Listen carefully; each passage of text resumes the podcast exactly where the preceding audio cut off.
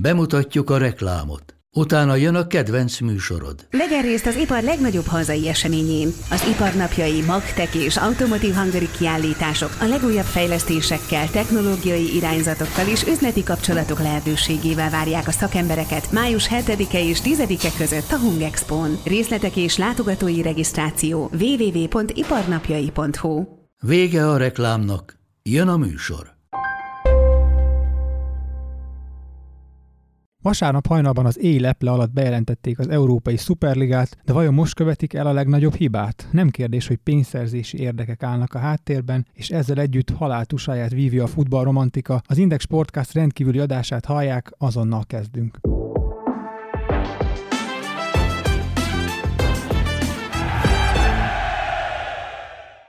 Irko Miklós vagyok, ez itt az Index Sportcast rendkívüli adása.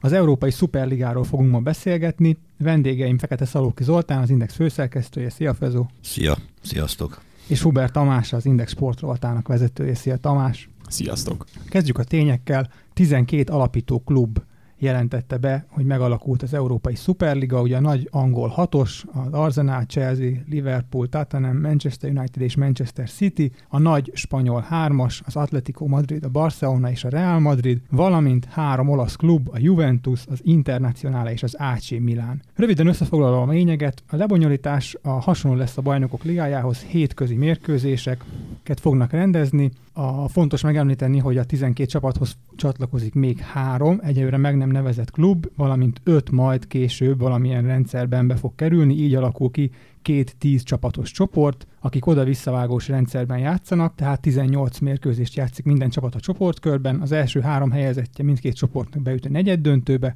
a negyedik, ötödik helyezettek pedig rájátszást vívnak a maradék két kiadó helyért. Tegnap az Indexen megszavaztattuk olvasóinkat, és rengeteg visszajelzés jött, majdnem 30 ezeren szavaztak, 11.600-an olvasóink szerint nem jó ötlet az Európai Szuperliga életre hívása, de majdnem ugyanennyien 9000-en azt gondolják, hogy jó ötlet, és 7000-en egyelőre nem tudják eldönteni. Ti mit gondoltok, jó ötlet volt? Nagyon érdekes a kérdés, és ahogy felvetetted a, a dolgokat, meg így az elején, ahogy elkezdted a beszélgetést, ugye mondtad a Big Six-et, és hozzájuk, vagy a nagy hatos, az angol nagy hatos közé soroltad az Arzenált. Ez volt az az egyik pontja, amin tegnap rengeteg szurkoló és futballt uh, szerető ember elkezdett vitatkozni, hogyha megnézzük, akkor az Arzenál valóban ott van a Big Six között, de miben? Játéktudásban, pályán mutatott teljesítményen biztosan nem, marketing értékben viszont ott van. Tehát ha megnézzük, a, az Arsenal tulajdonképpen az utóbbi, nem tudom, még a Wengeréra utolsó egy-két éve is olyan akadozó volt, de még az utóbbi öt évet nézzük, akkor nem azt mondom, hogy elkezdték lezülleszteni a klubot, de elkezdett veszíteni a marketing értékéből. Hát én is úgy nőttem föl, hogy a, emlékszem, hogy az osztálytársaim, vagy az évfolyam társaim között talán Arzenál szurkoló volt a legtöbb, mert én akkor voltam fiatal, amikor Bergkamp még játszott, amikor Pirez, Henri, ugye a Barcelona elleni BL döntős csapatról is beszélünk, ők Arzenál szurkolók voltak. Viszont azok a fiatalok, akik most nőnek fel, nem hiszem, hogy Arzenál szurkolók lesznek többségében, ennek az az oka, hogy nyilván nem azt a játékot mutatja az Arzenál a pályán, mint azelőtt, viszont a marketing értéke még van, és szerintem most ez volt az az utolsó pont, amikor az Arzenált, mint márkát, mint brandet még jó áron lehetett értékesíteni. Aztán majd lehet, hogy újra fel fognak futni, hát nyilván ebből a pénzből azért lehet csapatokat építeni, és visszatérve arra az a kérdésedre, hogy jó ötlet volt-e vagy nem, ezt, ezt nyilván senki nem tudja. Én a podcast előtt megnéztem néhány német oldalon a, a szavazásokat erről, és tök jó, hogy bemondtad, hogy nálunk nagyjából ez az 50-50 volt. Tehát vannak a bizonytalanok, vannak akik, azok vannak többségben picit, akik ellenzik, de vannak, akik jó ötletnek tartják. A németeknél viszont például a Spiegelen a szurkolók 82%-a azt mondta, hogy nem jó ötlet. A kicker szavazás, amíg ennél is drasztikusabb számokat hozott, ott 94% mondta azt, hogy ez, ez abszolút hülyeség. És majd a beszélgetésben erre is vissza fogunk térni, hát nem véletlen, hogy a német szurkolók miatt még a német csapatok még ki tudja, nem csatlakoztak ehhez a szuperligához. Szerintem ebben az egész történetben nem az volt a meglepő, hogy melyik ez a 12 csapat, amelyik csatlakozott, hanem hogy ki az a 3-4-5 hiányzó, aki, aki nincs ott. Nyilván ilyen a két német gigász, a Dortmund, illetve a Bayern, illetve az az egyetlen PL4-es csapat, a PSG, amelyiknek most így, hogy mondjam, még talán nagyobb esélye van megnyerni ezt a sorozatot, ha kizárják a másik három csapatot. Magyarán talán sokan arra kapták fel a fejüket, hogy ki hiányzik és nem arra, hogy kik azok, akik létrehozták ezt a, ezt a szuperligát. Én egyébként, hogyha újságíróként címet adtam volna a tegnapi napnak, akkor nyilván valami olyasmit adtam volna, hogy valami Amerika. Tehát az Európai Szuperliga az szerintem valami Amerika. Kezdjük a gazdasági aspektusával az egésznek. Egyébként erre vissza fogunk térni hamarosan az amerikai szára, hiszen nagyon erős a történetben. De nézzük meg először, hogy mi az indítatása az egész szuperligának. Ugye az elmúlt években az egekbe szöktek a játékos fizetések, ezt, ezt tapasztaljuk, és, és ezt azt hiszem, hogy magyar szinten is el lehet mondani, hiszen az NBA-ben már több millió forintos nettó fizetések vannak de nemzetközi szinten ez még durvább, és egy nagyon érdekes adat, pontosabban kettő, amit hoztam nektek, a Swiss Rumble nevű gazdas, futballgazdasággal foglalkozó blognak a kimutatása, a 2019-2020-as, tehát az előző szezon, mint gazdasági évnek a mérlege a 12 résztvevő klubnak. A Liverpool eredményét még egyről nem ismerjük, de a másik 11 klub összesen 1,2 milliárd fontos adósságot termelt.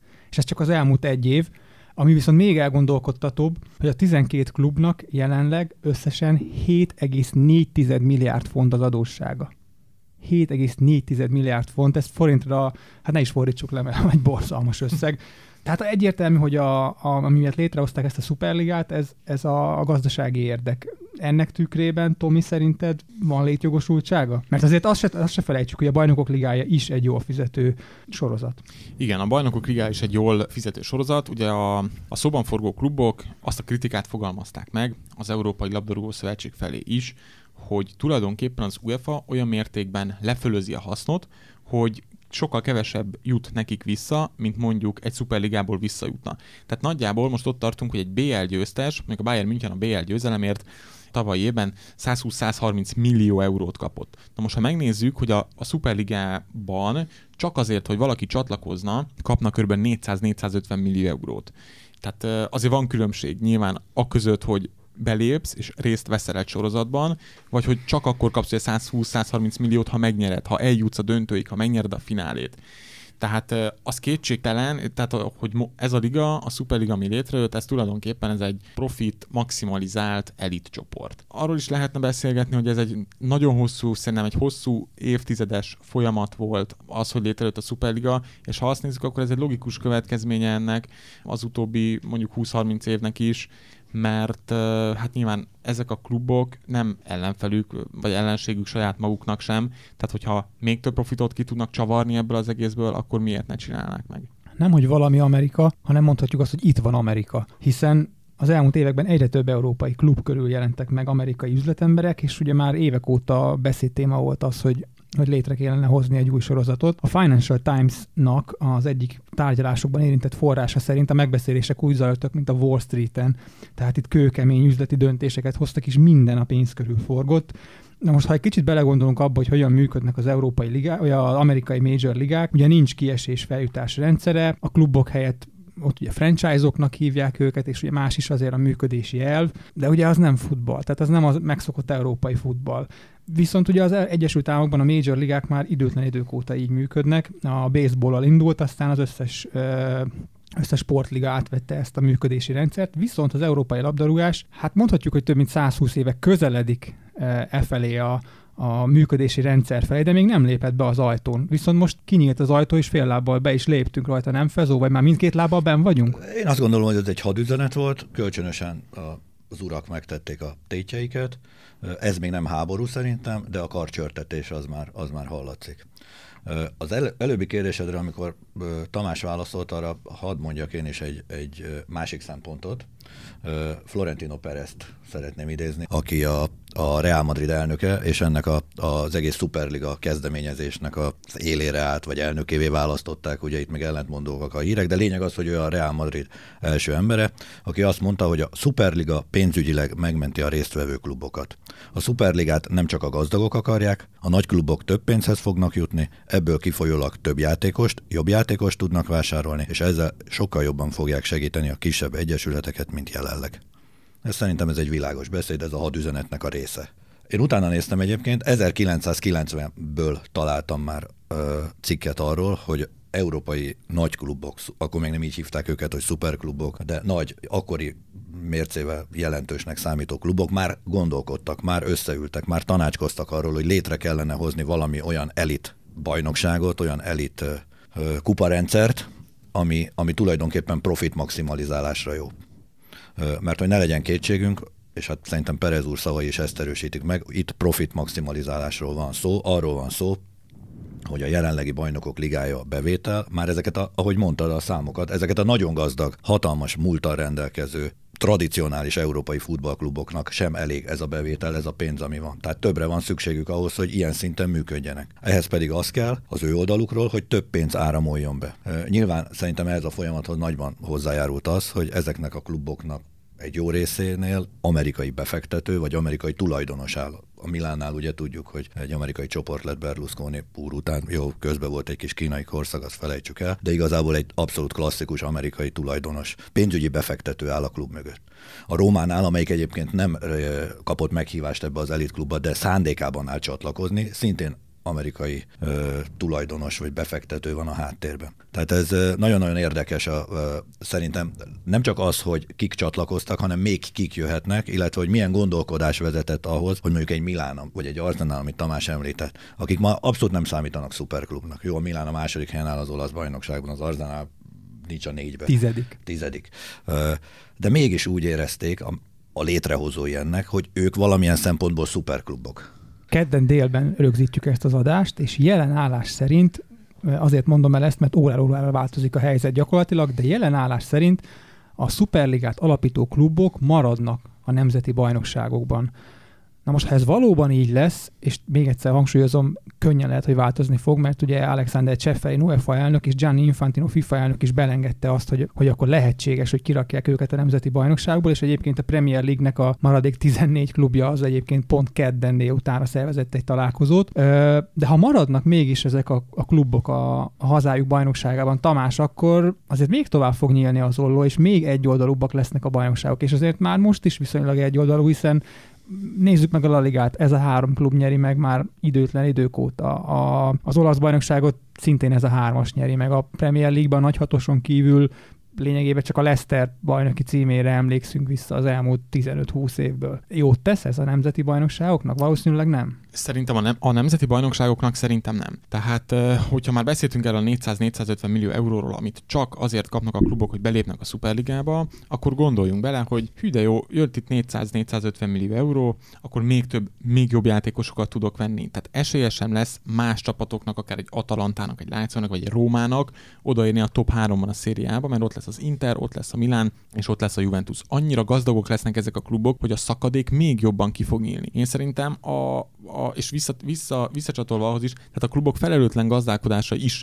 ö, vezetett oda, hogy, hogy tulajdonképpen ekkora adósságokba kerültek ezek a klubok, és nyilván hát most már késő, nem volt más kiút szerintem. Pláne itt most a, a koronavírus járvány meg aztán megint ö, alaposan felforgatta az európai futball életet. Tehát ö, nagyon furcsa lenne, és nagyon, nem tudom, én, én tőlem távol áll az, hogy, hogy ilyen gazdag klubok akkor még ott legyenek a, a nemzeti bajnokságban is, ugyanakkor nyilván ez lenne mindenkinek az érdeke, hogy ezek a klubok továbbra is szerepeljenek a, a nemzeti bajnokságokban, mellette pedig akkor az Európai Kupaporondon is mérettessék meg magukat. És, és még térjünk vissza a bajnokok ligájához, hiszen ott sem rossz a pénzdíjazás, az elődöntőbe jutott Manchester City 104 millió eurós részesedése volt csak ebben a szezonban a tévés közvetítésekből, 47 millió eurót kapott a mérkőzések után, tehát 150 millió eurónál jár. E, hasonló 100 millió körüli összeget kapott a tévés részesedésből a Paris Saint-Germain, a Bayern München, a Real Madrid és a Barcelona is, és a csoportkörbe jutás már eleve 15 millió eurót ér, ami ugye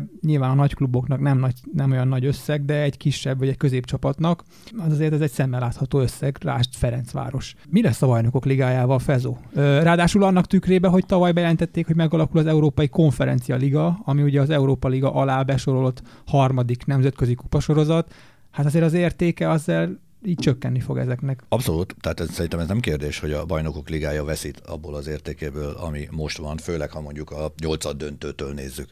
Ha a csoportkörtől nézzük, akkor azt mondom, hogy azért annyira erős ez nem volt. Engem személy szerint mondjuk, ha megkérdezel a skót és a kazak bajnok mérkőzése, azt választom el, vagy, a, vagy mondjuk egy, egy Manchester Milánt, akkor nyilván a Manchester Milán a jó válaszom. Tehát, hogy én nagyon nem, nem aggódom érte, én azt gondolom, hogy az igazi kérdés az lesz, majd mikor a magyar szurkoló leül és választani fog, hogy egy, egy, egy Liverpool-Barcelonát nézzem meg inkább, vagy egy, vagy egy Paks mezőkövesdet, az egy egyértelmű szurkolói döntés lesz. Én most azt gondolom, hogy a magyar szurkolók többsége is már inkább kíváncsi egy ilyen szuper csatára hétről hétre, akár hetente négy-öt ilyen meccsre, mint mondjuk a a, a Fradi Újpestre, ami ma van, és, és reméljük mindannyian, hogy, hogy nagyon jó meccs lesz. Ez nem fogja elértékteleníteni szerintem a magyar bajnokságokat, vagy a magyar bajnokságot, vagy a kazak bajnokságot, vagy a svéd bajnokságot, de nyilvánvalóan koncentrálni fogja a pénzt ezekhez a, a, a jobb csapatokhoz, a szuperligát alkotó csapatok. Azért arra emlékeztetnélek benneteket, hogy a pandémia idején a koronavírus hatásainak ellensúlyozására még a Premier League-ben is Premier League csapatai is kértek állami segítséget. Nem mindegyik nyilván, de volt, amelyik kért. Az európai bajnokságokban pláne előfordult ez. Ezzel csak azt akarom mondani, hogy az Egyesült Királyság, amik piaci szempontból hogy mondjam, kicsit előtt, jobban hasonlít az amerikai rendszerhez, mint mondjuk a, a kontinentálistól. Még ott is előfordul az, hogy az államhoz fordulnak segítségért, mint, mint mondjuk, mint Európában. Szerintem a labdarúgó szuperliga nem fogja megtagadni az európai labdarúgás alapértékeit hanem behoz egy olyan új színfoltot, ami mondjuk a major ligák Amerikába. Tehát ha mondhatok egy példát nektek, igenis egy kisebb város szurkolói elmennek megnézni az ő amerikai foci csapatukat a C-ligában is, attól függetlenül, hogy drukkolnak a Patriotsnak, vagy a Jaguarsnak, vagy bármelyiknek. Tehát, hogy ez egy többlet lesz, és szerintem nem elvesz az európai fociból. Legalábbis ez az én jóslatom. Akkor citálnám ide Alexander Cseferin, UEFA elnök mai nyilatkozatát a kongresszuson az alábbiakat mondta. A sorozatoknak szükségük van az Atalantákra, a Celticekre, a Rangersekre, a Dinamo Zágrebekre, a Galatasarayokra. Az embereknek tudni kell, tudniuk kell, hogy mindenkinek van esélye. A nagy klubok sem voltak mindig azok. Ezzel nehéz vitatkozni, viszont az egy másik kérdés, Tamás, hogy illetve Fezó. Bocsánat, én csak szeretném mondani, hogy a, ha jól értettem a általad a bevezetőben elmondottakat, akkor ugye ott az hangzott el, és tegnap egyébként, tehát te jól idézted, tegnap így hozták nyilvánosságra, hogy 15 fix nagy klub, és 5 olyan csapat lesz, akit meghívnak, vagy valami selejtező, stb. stb. folyamán bejön. Tehát nem teljesen zárt, mint, mondjuk, mint az NFL. Tehát egy kicsit, hogy mondjam, nyitottabb, talán pont ezért, hogy amit mondasz, hogy legyen esély a Galatasarályoknak, meg a Malmöknek is bejutni ebbe a sorozatba. Én azt gondolom, hogy ez gyengíti a sorozatot, de ne legyen igazam. Hát és mi van, ha lesz, azt mondják, hogy akkor jó, akkor jöjjön az angol hetedik, mondjuk a Leicester, vagy jöjjön még pluszba egy Róma, meg pluszba egy Bundesliga harmadik, mondjuk egy Lipcse. Én a magyar fotball nagy barátjaként azt mondtam Tamásnak tegnap, amikor kijött a hír, hogy jaj, de jó, a Fradinak nagyobb esélye lett BL, lesz BL győzelmet aratni. Ez ugyan viccesen hangzik, de valóban igaz, hiszen 20 csapatot kivehetünk előle. Igen.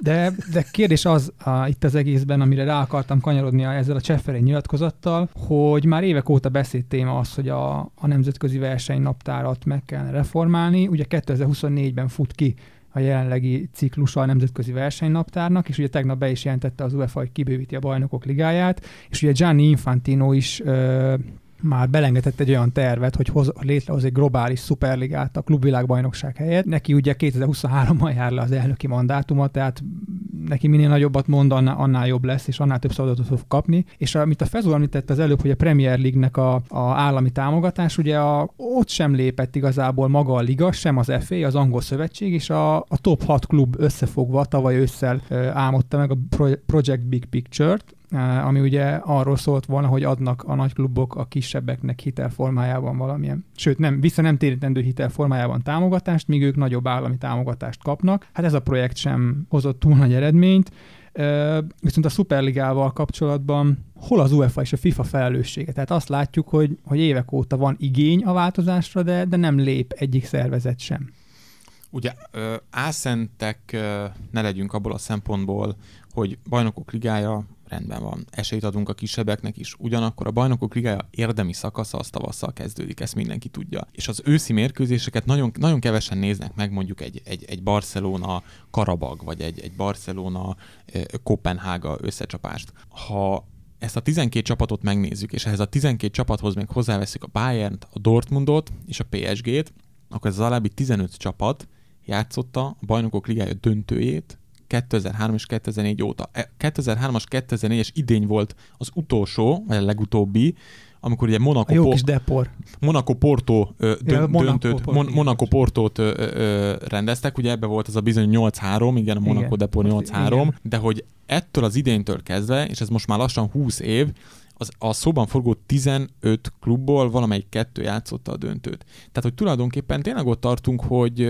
rendben jönnek itt a kis klubok, hogy, hogy hát nekik hogy lesz esélyük, miként lesz esélyük, de hát tulajdonképpen eddig sem volt esélyük oda kerülni a, a kieséses szakaszba. Úgyhogy ebből a szempontból a Superliga létrehozása nem egy, nem egy rossz gondolat, csak sokkal konkrétabb és világosabb és, és, és, és nem áll szent, tehát hogy ez tényleg a, tényleg a szupereknek a ligája lenne. Két dolgot szeretnék hozzáfűzni. Az egyik az, hogy az érdeklődést minden szempontból fenn kell tartani. Szerintem ez a, a szuperligát létrehozó nagykluboknak, de a szuperligát létrehozó nagyklubok mögött álló szponzoroknak és tulajdonosoknak is ez az érdekük. Tehát azok a, a nagy cégek, amelyek mondjuk egy ilyen bajnokok ligája döntőjén megjelennek, azok nyilván meg fognak jelenni a szuperligán is, de nyilván, és most hagyd legyek elfogult, egy MOL vagy egy OTP, egy magyar blue chipes cég, az nehezen fog odaérni, hogy egy szuperligába szponzorál hason. Én azt gondolom, hogy az ő pénze fog koncentrálódni majd továbbra is a magyar bajnokságba, vagy esetleg, ha lesz hasonló közép-európai liga. Tehát ilyen értelemben nem, nem fog visszaütni szerintem ez a rendszer a nemzeti bajnokságokra. A másik, amit szeretnék mondani, hogy szerintem az első lépés, bármennyire furcsa ebben a európai szuperliga felé vezető úton, az a Bosman szabály volt. A Bosman szabály, amikor ugye lebont megtartották az Európai Unióban vagy Európában a röghöz kötést, vagyis megindulhatott a szabad játékos áramlás. Ha belegondolunk, ez a liga, ez ennek a beteljesülése. Hiszen itt most már nem csak, hogy nem lesznek nemzeti csapatok, ma se tudott fejből, hogy a Manchester City-be 17 vagy 19 nemzet játékosai vannak. Nyilván egy Manchester City szurkoló pontosan tudja, de én, aki mondjuk Milán szimpatizáns vagyok, se tudom, hogy a Milánban hányféle nemzetiségű játékos van éppen jelenleg. Azt könnyebb számon tartani, hogy ugye hány, hány olasz, olasz, meg hány igen, angol van egy-egy ilyen adott csapatban. Tehát magyarul megszűnik, megszűnik. És a, a szponzoroknak, a nagy globális szponzoroknak ez az érdekük. Az az érdekük, hogy olyan csapatokat, olyan klubokat, olyan ligákat támogassanak, amilyenek ők nem akarom ide citálni, de a, visszaemlékeztek a múlt heti Petri sztorira. Eléggé hasonló olvasata is volt annak. Igen. A... És, és bocsánat, tehát egyébként a bajnokok ligája már régóta nem bajnokok ligája, ugye? Tehát, Persze. a, hogy a, a 90-es években, tehát amikor ez, ez most már nem arról szól, hogy csak a bajnokok játszák. Hát ez a, back volt, ami utoljára hát arról szólt. Van, pontosan. Az tehát, Veszda, hogy a Bukarest nyerhetett. És, Igen, és egyébként a, a, a kezdeti a kupasorozatban is, tehát amikor életre hívták a Becket 1955-ben az ekip kezdeményezésére, akkor is ez egy meghívásos történet volt. 16 csapattal, és akkor meghívták a magyar bajnokot, a Vörös Lobót, tehát MTK Budapestet.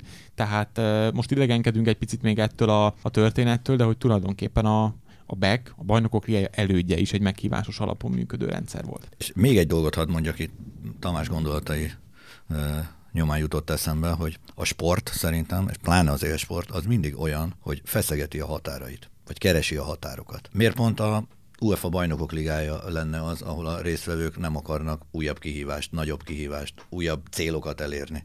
Szóval szerintem ez nem, hogy gond, hanem kimondottan előny, hogy van 12 olyan nagy klub Európában, amelyik egy új rendszert, egy új szórakoztatási formát akar kínálni, nyilván elsősorban a saját szurkolóinak, de szerintem az összeurópai kosságnak. A nagy kluboknak az volt a legfőbb kritikájuk, a, amit deklaráltak is a szuperliga létrehozásakor, hogy a, az UEFA bevételeiből viszonylag keveset e, részesednek, és ráadásul az Európai Labdarúgó Szövetség magas adóterhet ró rá a klubokra, e, de mivel a szuperligában ők maguk kötik a televíziós és a szponzorációs szerződéseket, így nyilvánvalóan több pénz e, áll a házhoz, és tudnak új piacok felé nyitni, mint például Kína vagy Ázsia, vagy, vagy éppen az Egyesült Államok és Amerika, lehet terjeszkedni, és lehet növelni a tévés közvetítések díját, ugye ezekben lehet realizálni még nagyobb bevételt.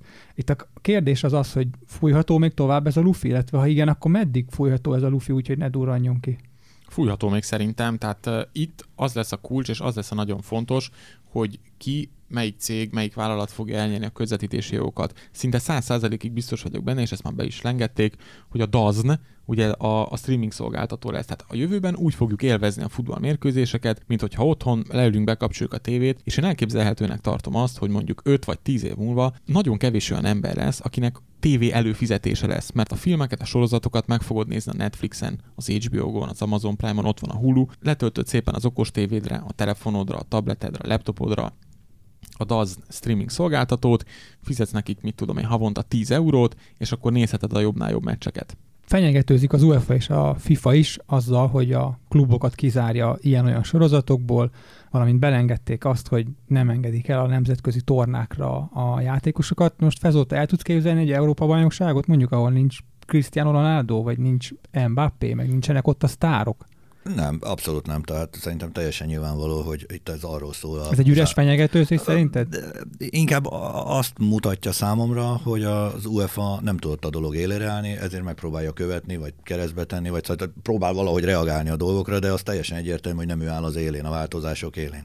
Tehát szerintem minden olyan, amit itt az előbb elmondtatok, az arról szól, hogy az UEFA le van maradva, így szépen magyarul. A játékosok ugye a legfontosabb, és hát mondhatni talán a legfüggetlenebb termékei az egész futballnak, és ha ők ellenzik a szuperligát, akkor nem lesz, aki játszon, és akkor, akkor hogyan lesz szuperliga. Viszont hát egyelőre kevesen szólaltak meg a témában. Bruno Fernández és Joao Cancelo volt, aki nyíltan ellenezte a szuperliga ötletét és életre hívását. Tehát ugye ez már megtörtént, tehát innen már nem nagyon van visszaút. Tomi, látsz arra esélyt, hogy esetleg még több futbalista beleálljon, vagy azért a magas bérek és a jólét az azért az egy vonzó dolog, és inkább elhallgatnak majd. Hát szerintem egyrészt nagyon korai erről beszélni, lehet, hogy ez egy meggondolatlan és, és naív kijelentés volt Bruno Fernández és Joao Cancelo részéről is. Én egyenlőre elképzelhetetlennek tartom azt, hogy egy játékos vagy egy futbalista mondjuk bolykottálja saját csapata edzését vagy mérkőzését csak azért, mert azra csatlakozott a, az Európai Szuperligához.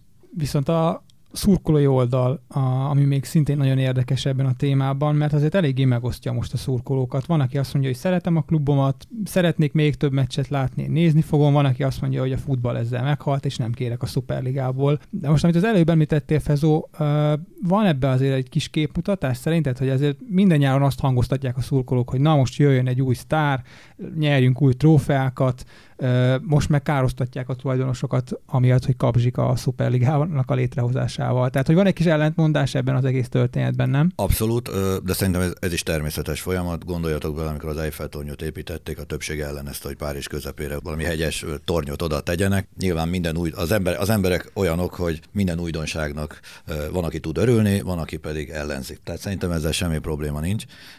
Ami viszont érdekes az előző gondolatodra reagálva, hogy mit fognak szólni ehhez a sportolók. Én szerintem az, aki elmegy ezen a szinten sportolni, tehát mondjuk egy Cristiano Ronaldo, vagy egy Ibrahimovic, vagy, vagy mondjuk egy Haaland, aki ugye egy feltörekvő fiatal, és hamarosan reméljük, hogy olyan pályát fog befutni, mint a, a, az előbb említett nevek. Szerintem ők is egyrészt a hírnévért mennek el, másrészt pedig a pénzért, a nagyon sok pénzért. Tehát amikor a Real Madrid mondjuk a fizetésben háromszorosát fogja tudni kínálni, mint mondjuk egy Róma vagy egy Láció, akkor a Láció legjobb játékosának igenis az cél lesz, hogy átigazoljon a Juventusba, most is azt szerintem, hatalmas pénzért, tehát mondom hármas, négyes szorzókért, vagy esetleg a Real Madridba, vagy a Manchester Unitedbe. Tehát igenis el fog indulni egy ilyen koncentráció.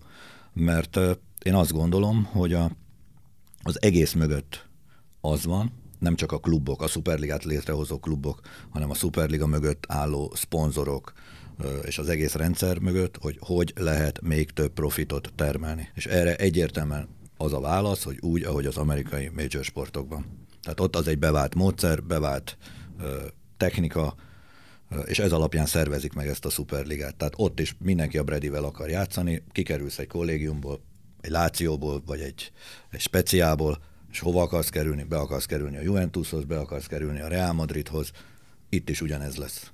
Legutóbb ekkor a felháborodást talán a VAR, a videóbírónak a bevezetése váltott ki, akkor ugye azt mondtuk, hogy a, a humánus jellegét egy kicsit kiírtja a labdarúgásnak. Most ismét egy kicsit belerúgtak eh, ebbe a csodálatos dologba, de én úgy tapasztalom, vagy úgy látom, hogy, hogy igazából bármit elbírnak a szurkolók, annyira imádjuk ezt a sportágat. Tehát, hogy itt akármi történik, itt, itt, itt mindenki a futballt fogja nézni, mert a futball az futball. Tomi, te hogy látod? Igen, a futball az futball, de a futball az már üzlet. Tehát a, szerintem a szurkolók részéről, és amikor most itt leültünk beszélgetni, akkor pont előtte nézegettem meg néhány képet, tehát ugye Angliában elképesztő botrány van. Tehát Liverpool szurkolók Liverpool mezeket égetnek például. Összegyűltek ott az Enfield Roadon. A, az Old Trafford mellett is összegyűltek a Manchester United szurkolók például. A, ugye amikor a, a, a nyugati sportélet elkezdett komoly szinten kialakulni valamikor a 19. század végén, akkor a sportnak másfajta üzenete is volt. Hordozott egy, egyfajta identitást, egyfajta eszmeiséget. Azt szerették az emberek a sportban, hogy nem feltétlen csak a profit érdekelte az embereket, hanem üzenete is volt egy csapatnak, egy klubnak, egy egyesületnek. Elég csak például a katalánokra gondolni az FC Barcelona tekintetében. Hát vagy a Liverpool története is. Ugye? Vagy igen, egy... igen, például. És, és még sorolhatnánk azért egy párat, tehát a címerek, a minden, a kultúrája egy csapatnak, a kötődés a helyiekhez. Igen, tehát, tehát itt ugye egy, egy vallás, a maga a lokálpatriotizmus munkások alapították ezt a klubot, gyógyszergyárak, Volkswagen gyárja, Volkswagen, Bayer Leverkusen és a többi, és a többi.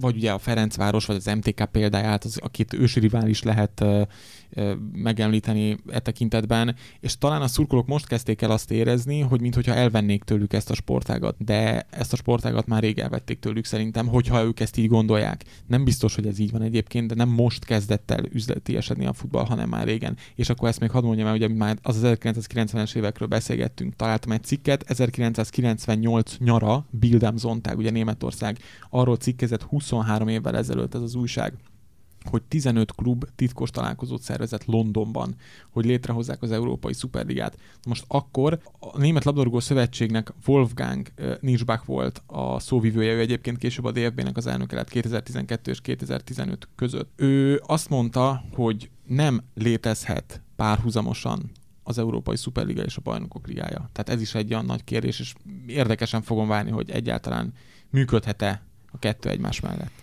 Akkor egy utolsó kérdésre még maradt időnk, ez mindkettőtökhöz szól. A bajnokok ligáját fogjátok nézni, az Európai Szuperligát, az Európa Ligát, vagy mindhármat? Azért tettem be az Európa Ligát, mert nyilván lesz benne magyar csapat, remélhetőleg a csoportkörben is. Természetesen azt fogom nézni, ahol a magyar csapatok ott vannak, és Nem szerepelnek nyilván, de alapból ha én választhatok, hogy mondjuk egy Paks mezőköves nb 1 meccset nézek, vagy egy Milán Liverpoolt, akkor a Milán Liverpoolra fogok szavazni. Nagyon érdekes a kérdés. Ugye a szentimentálisan tehát nem tudom, így, így elképzelhetetlennek tartom, hogy megnézek egy, egy Milán Liverpool, bekapcsolom a tévét, és föláll a két csapat, besétálnak a pályára, és nem, nem ö, gyerekek nem lebegtetik az óriási ö, labdás nem molinót, nincs, nincs, nincs BL himnusz, és ott áll a két csapat, Ugyanakkor elképzelhetetlennek tartom, hogy én, mint sportot szerető ember, mondjuk ne fizessek havi 10 eurót a dazra azért, hogy ne nézzem Európa legjobb csapatait hétről hétre. Szerintem sokan vagyunk így ezzel. Az Indexen folyamatosan nyomon követjük a Superliga és az akörüli történéseket, tartsanak velünk ott is, ahogy köszönjük a figyelmüket. Ez volt az Index Sportcast rendkívüli adása. Fezó és Tamás, köszönöm, hogy elfogadtátok a meghívásomat. Hallgatóinknak köszönjük a figyelmet, tartsanak velünk csütörtökön, amikor újabb adással jelentkezünk, viszont hallásra. Sziasztok! Sziasztok!